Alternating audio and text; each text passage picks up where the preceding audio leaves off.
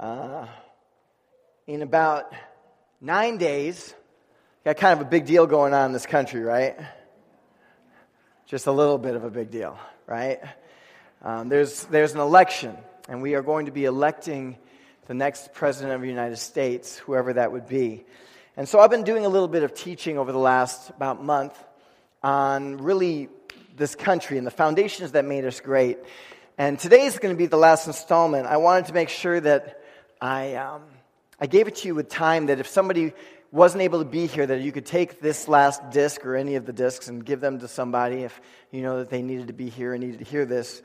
Um, and that we would just have the opportunity to have kind of a week of grace so that we could make sure that anyone who needed this information could receive it. So let's, uh, let's go to Psalm 33 and verse 12.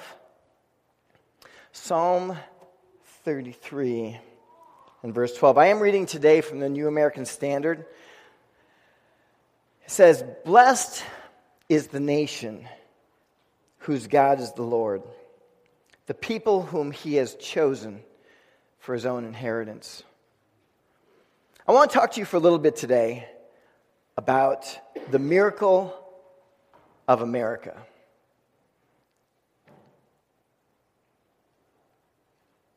Modern humanists, which would be the majority of secular society, have wanted to bring the United States and the concept of this great country down to um, really the product of enlightened humanity. They've wanted to reduce this nation and the principles that it was founded on of liberty and justice for all, of freedom and, and, and the pursuit of happiness. They've wanted to reduce all of those, those great philosophies to just simply the product of enlightened people, educated minds. And in order to do that, they have had to remove God from our history. The problem with that, my brothers and sisters, fellow Americans, is that if there was no God, there would be no history of the United States. The United States would literally not exist. God was such an obvious element in our history that on the way to his inauguration, Abraham Lincoln stopped to speak to the Senate of the state of New Jersey. And in that address, he said this this is a quote I am exceedingly anxious that this union, the Constitution, and the liberties of the people shall be perpetuated in accordance with the original idea for which that struggle was made. And I be most happily indeed if I shall be a humble instrument in the hands of the Almighty, and of this, his almost chosen people, for the perpetuating of the object of this great struggle. Abraham Lincoln saw such an activity of God in the history of this country that he says something amazing. He calls us the almost chosen people. Now, all of you in here who are regular churchgoers, uh, and some of you maybe who aren't, will know that God's chosen people, the nation that was chosen by Him, was the nation of Israel. And God has historically moved in power for that nation. Uh, even in the last 50 years, during the Six Day War, there's accounts of, of literally angels flying over the troops of Israel. That when the Arab nations saw the angels, they turned and ran. God fought for Israel at that time. And what I want you to understand Abraham Lincoln saw so much activity in the history of this country that though we were not written about in Scripture, he called us the almost chosen people. I think that in many ways you can see how, how just on just a basic level, we are not a normal nation. It's cool that we've got people from all different ethnicities in this room. We've got a whole bunch of white folks. we got a couple of us kind of little darker complected folks. Um, there's some other, and even some of our white folks like Pastor Glenn are a little darker complected. We won't, we won't wonder why that is. We won't go there. Um, but whether you are African American or you are, as you know, if you're so white, you're clear. God died for you. And in, in this nation, what's unique about America is that, that we reflect, in some ways, the church. We are not built on an ethnicity or a tribe. We are built on a, a, a, a, bringing together of people out of all nations that came together to form one people. But that is just the smallest, I want you to hear this. That is the smallest part of why Abraham Lincoln would say what he said. The reason is that the truth is that America is a, is a miracle, and therefore the product of God that is formed for his purposes. It is my hope that today that your eyes will be re-enlightened to the vision for a nation that God created us to be and to rekindle a passion that will push us forward in the struggle to become who we are called to be as a people. Today, we're going to talk about the miracle of America, and we're going to talk about it through three and a half, maybe four miracles. The first one, all of us are very familiar with. The first winner in the New World, the pilgrims were desperate. They had arrived on November 11th, 1620, right on the very edge of a very harsh New England winter. There was no time to reap a harvest, there was no time to stockpile. There was simply time to wait out the winter that was coming. And by its end, 45 of the 102 pilgrims that had made the, the journey across the Atlantic had died. Literally, the, the pilgrims were desperate. They believed, many of them believed, that they had to. It wasn't a question, that they had to return to Europe, that this, this little venture, this little experiment had failed. But the leaders were praying that somehow God would rescue them, that He would allow for His, His provision to come, and that He would allow them to remain in this land. And it was around that time that a young American Indian brave named Squanto came into their lives. How many of you know the legend of Squanto? Fewer and fewer of us. Uh, our kids have probably never heard of it. Squanto was a man. He was an American Indian who, who taught the pilgrims how to fertilize the soil and how to grow corn, which would end up becoming their staple through the years to come. But what is most amazing, and this is something I need you to pay attention to because if you don't listen to this very next line, you're going to miss the whole miracle, okay? Is that here they are, starved to death. There's 45 that have died. Almost half of their people are dead. And out of the woods walks this young Indian brave. But what's the most amazing thing about it is this he comes to them speaking English. Squanto came speaking English. It makes no sense, right? I mean, how could that happen? These are the first permanent settlers in the United States in that region. But what's amazing is when you, when you read Squanto's story, his, his given name when he was born was Tisquantum. He was born in the area of Plymouth, Massachusetts. And in 1605, he was captured with four other braves and sold as slaves in Spain. And one, one of the, uh, the, the, groups that bought Squanto, the, the, the group that bought Squanto was actually a group of Franciscan friars who didn't want a slave, they wanted to just buy his freedom. But in that, they taught him, he had learned English on the boat over, but they had taught him Spanish, and they also taught him how this man Jesus came and died for his sins and introduced him to the faith of Christianity. Squanto persuaded those friars to set him free and to let him go back home. And after many years of trying, he secures a trip and ends up back in the same area of Plymouth, Massachusetts, as we know it today, only to find his, his village decimated by sickness. That literally his entire village had died of some plague a number of years earlier. And that was in 1619, two years before the pilgrims arrived. See, he was alone, but he was home.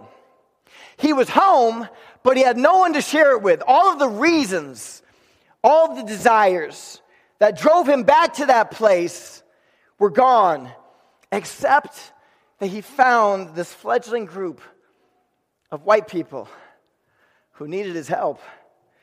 They needed him, but he needed them too. And after only about a year of being with them, Squanto had, had taught them all that they needed to know to survive. And amazingly, after only that year and a couple months, Squanto died. He was buried at Burial Hill in Chathamport at the head of Ryder's Cove. I want you to hear this. I want you to hear this really clearly. I want you to understand how powerful this is. God literally answered the pilgrims' prayers for their salvation and their provision so that they could stay in this country 15 years before they even arrived.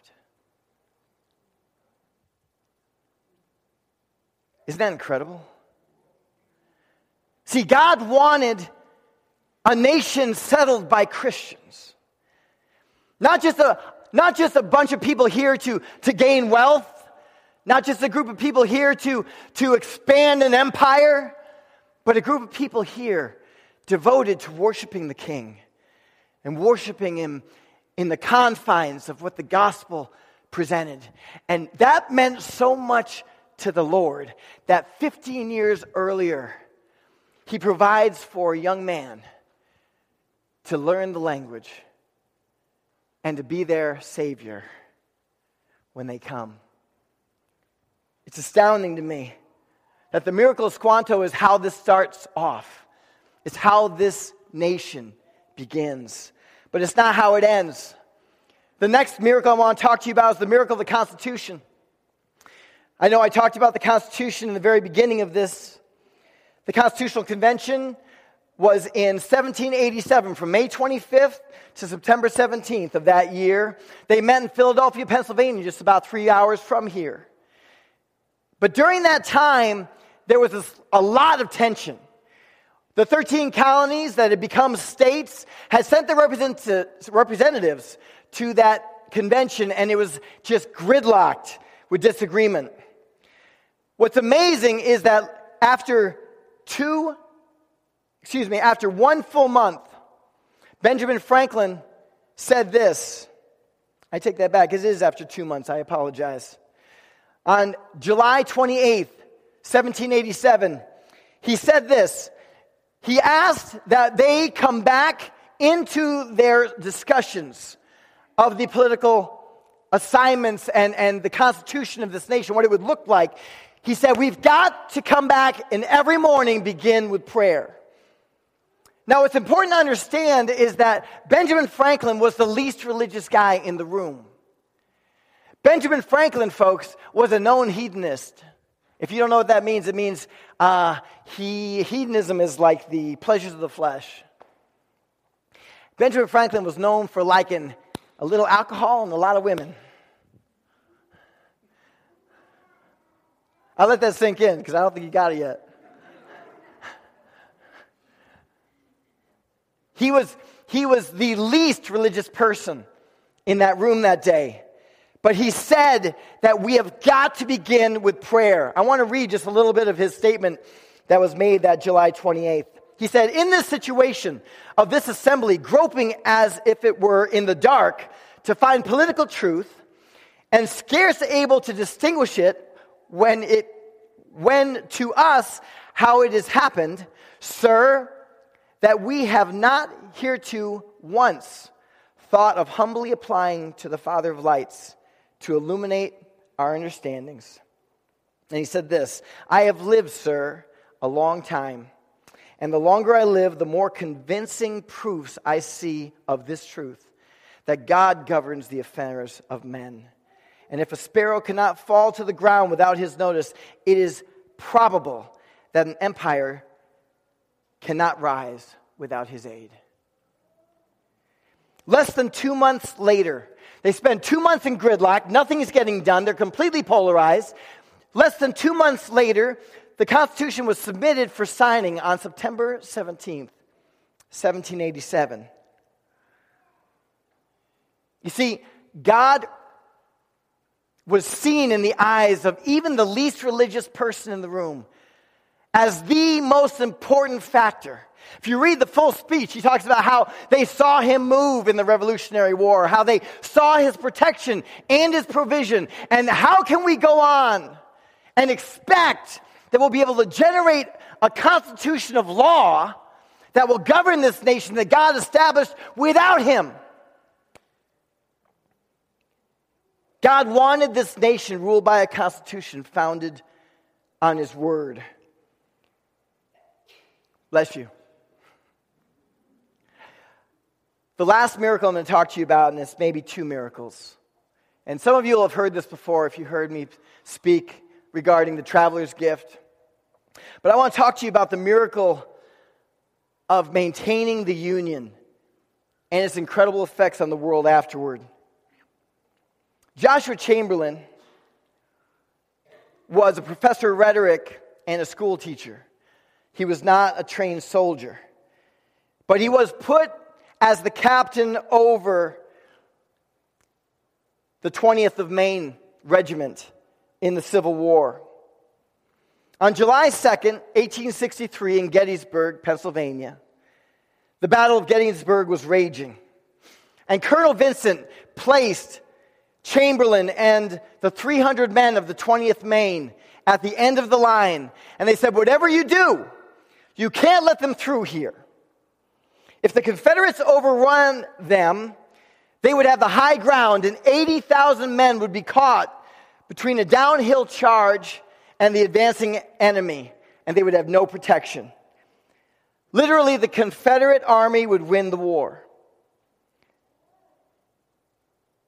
To the rebel forces, this was the prize. And it looked as though there was no way that it could happen, that he would win this battle. Chamberlain knew that he could not retreat, but he also knew that the odds were incredibly stacked against him. At 2:30 that afternoon, the first charge came, and they pushed it back. They did the same for the second and third charges later that day. In the fourth charge, Joshua Chamberlain took a bullet directly onto the buckle of his belt and kept fighting. That morning, they had started with 300 men. By the time that fourth charge ends, they have 80. Joshua Chamberlain gives the order to his subordinates to check for ammunition. The report comes back, we're out. He says, check the dead for ammunition. We're still out. Joshua's brother comes out to him as they begin to hear the rumblings of, of the next charge, the fifth charge about to come. And he says, Joshua, you have got to give an order. It is reported that Joshua Chamberlain sat there. He thought in his mind, he said, We can't retreat and we can't stay here. And so he gives the order. He says, Fix bayonets and prepare to execute a great right wheel. And for those of us who may not come from military backgrounds, a great white wheel is a full out charge. As the rebels began to charge up the hill, Chamberlain stepped up on the rock and began to yell, Charge! Charge! Charge! The shocked rebel armies stopped where they were, and those soldiers spun on their heels and ran in retreat. In less than 10 minutes, Chamberlain had the blade of his sword on the collarbone of the rebel commander, And he said, Sir, you are my prisoner. He replied, Yes, I am, and handed over a loaded pistol to a man without a bullet in surrender. That day, the Union won the war, though there was no possible way for them to do so. It was like D Day for World War II, where after D Day, we knew that the Allies were going to take Europe and therefore win World War II. It just took some time to unfold. It was that same way at Gettysburg. Later, as Joshua Chamberlain served as governor of Maine, he received a letter from a man who had been in the Confederate Army that day in the infantry. And he wrote him and said that three different times he had Joshua Chamberlain in his sights, that he was about to pull the trigger and literally felt that he could not pull it. He said he chided himself for his own fear and timidity. And when he began to pull it again, he felt like the Lord said, Don't shoot that man. God protected Joshua Chamberlain that day because God needed this union to be maintained. This is incredible because what we don't know, and what we didn't know up until just the last few years, is that because of the United States being the United States, we became a force for change in this whole world. And the magnitude of that will just strike you in just a moment if you'll just stick with me. You see, historians tell us that if the South had won the Civil War, that slavery would not have only just continued, but instead of it being a united Southern nation, they would have been basically states nation states, similar to how Europe is today in the European Union, where there's all these independent nations that make up this union of the United States of, of Europe. Had the South won, there would not be a united South. It would have been fragmented. And what's amazing is that when we fast forward about 80 years, World War II breaks out. And, and the Axis powers of Japan and Germany are fighting two wars. They're fighting the European wars, which is primarily with Germany and then also Italy and, and um, others. And then you have the Pacific War, which is Japan and their Navy and their Air Force fighting on the Pacific side. There are two distinct wars going on. And when the United States entered the war on December 17th, or excuse me, December 7th, 1941, they fought the wars, hear this, this is important, on both sides. They fought on the European front and on the Pacific front. Now, what's important to understand is this had the South won the Civil War, there would be no nation in the world with enough people, wealth, and strength of resources to fight and win two wars on two fronts at the same time. Now, I want you to grasp this because this is really important. Germany and Japan would have won if the United States wasn't there to fight. The only reason that we are not speaking German today is because one man was protected and led by God to preserve a whole nation and move us forward in the purposes of God. Right now, the world would be a very different place had one man standing defenseless on a hill in Gettysburg not decided to act in the purposes and plans of God. God wanted this nation preserved. God has always preserved and promoted this nation because he has always been the God of this people until now. And this is what we need to understand. Students, young people, old people, and everybody in between. The liberal agenda, the liberal me- media, liberal academia, all of your educators largely have tried to remove God from our natural, national history. They want to limit the existence of the United States to the product of an evolved humanity and the liberation of the human spirit. But without God, literally, there is no history of America because there is no America without Jesus. He has continually stepped in and guided this nation. And we need to understand that as we are looking at the things that are going on around us, and as we are considering who we might vote for over the next few days, that we are deciding the course that this nation would take for the next four and more likely eight years. And the question that we have to ask is where is that candidate going to take us. Now, I will, I will say this, and I'm not going to tell you who to vote for, I'm not going to tell you who I'm voting for, because um, honestly, both of them got issues, right? I was teasing somebody and said that uh, if, if Trump gets elected, that, you know, as soon as he starts talking crazy, that, um, that the Secret Service should just have like a set order that as soon as he starts talking crazy, that they tackle him. And uh, that they just that they just dismiss it as as another attempt on the president's life. Um,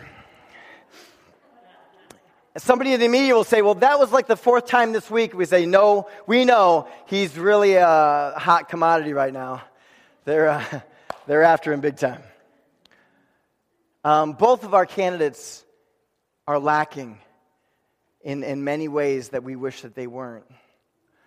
But the reality is this, and I'm not here to determine for you what that would look like, but you need to ask where is that person taking us and who actually has the potential. Maybe not, it's not there yet, but has the potential to become the person who would lead us forward into the place that God has for us. You see, my, my purpose in preaching this message is twofold. In fact, my purpose for preaching this whole series has been primarily twofold. I want to introduce you to the miraculous history that stands behind the founding and maintaining of this great country. I want you to know that, that in very real, tangible ways, we can point back to the hand of God that has guided and led us as a people and promoted us as a nation. From Squanto to Joshua Chamberlain at Gettysburg and its effects on World War II, God has guarded and guided this nation to be a force for change in the world. We were the first democracy republic, democratic republic. This nation has also been a force for the kingdom. This country has sent out more money and more missionaries than any nation in the history of the world. Any move of God that's going on in the world today emanates out of the giving of our American church and the sending of American missionaries, whether that's in Korea or that's in Africa or that's in China, wherever it is, it is because of the work that we have done as a nation, sending out people, being a force for the kingdom of God for change. That is the first reason I wanted to tell you about this. I want you to see that this is more than just some country. America has been an instrument in the hand of God for over 240 years. But I also want to call us to cherish this nation and to bring us back to greatness. In the first message I preached in this series, I talked about we the people. I say that unlike any other nation in the world, the American people have a direct effect on who we become as a nation. And I want you to hear this very clearly because if our flag is tarnished, if the fabric of this old glory, as our flag is called, is diminished, it is only because the radiance of each heart has dimmed and the thread of each life has become tarnished by sin and darkness. It is time for us to become the people that God has called us to be, that we might become the nation that God created us to be. Church has got to be more than just about feeling good. It's got to be about how we live, where we go, what we do, who we become, and what we emanate out of our very being. We have got to determine that just living a good life is not good enough. That it is time for the, the gospel to live in us in a way that the light of Jesus shines wherever we go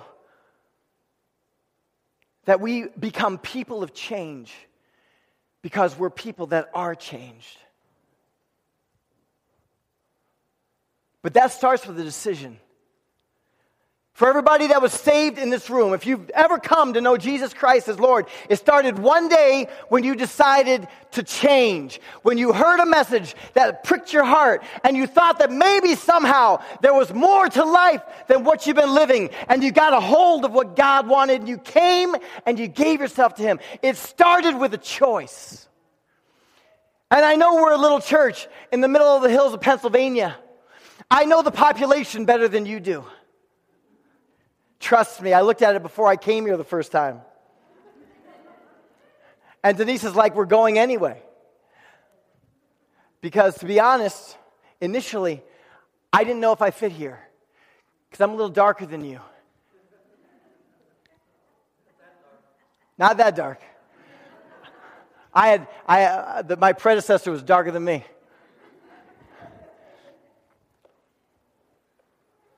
You see, this is the thing though. God's always started with a small group of people. He starts with 12 apostles that the Bible says turn the world upside down. He starts in an upper room with 120 that receive the baptism of the Holy Spirit and go out staggering out of an upper room, speaking in tongues, and they're going, These folks are drunk. He said, These folks aren't drunk like you think they are. They've been drinking, but not of the wine you thought of. This is new wine. This is the Spirit of God poured out. This is the promise of the Father fulfilled. This is that what was spoken by the prophet Joel. It always starts with a small number of people who've decided that they're going to get what God has for them, that they're going to become who God created them to be, and they're not going to settle for just simply living their lives the way they did before, that they are going to change the world. And I don't care how small we are or where we are geographically. If God starts a fire in New Life Church or if He starts a fire in Canton tonight, if He lights a passion in this community, we can be a force of change in this whole nation if we choose to be.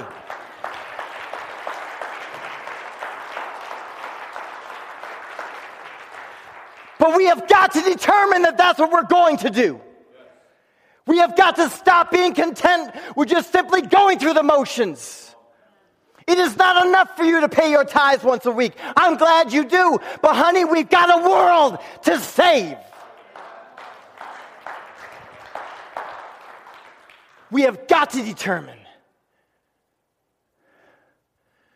that we will become the people that God made us to be that I will be that person. And if I can link with David and Pastor Glenn and Will and Susan and Betty and Junior and whoever else is back, Gare, uh, the Graces, and if I can link with them, and we can just determine in our own selves that we will become those people, then we can link.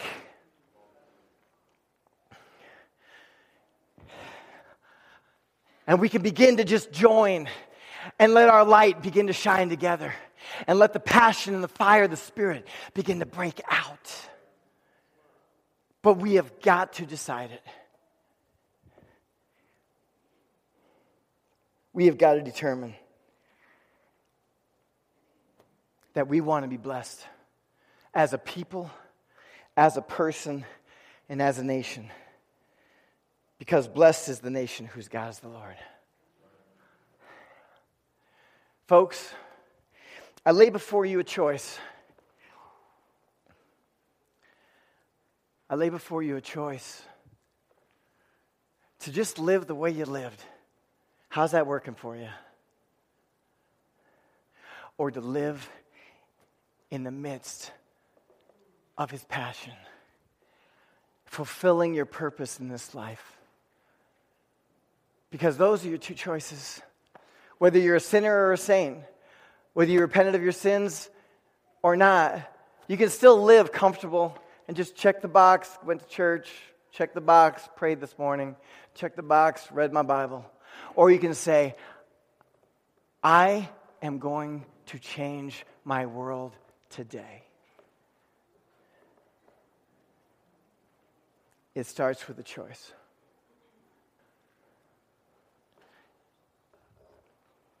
Just receive this in your spirit.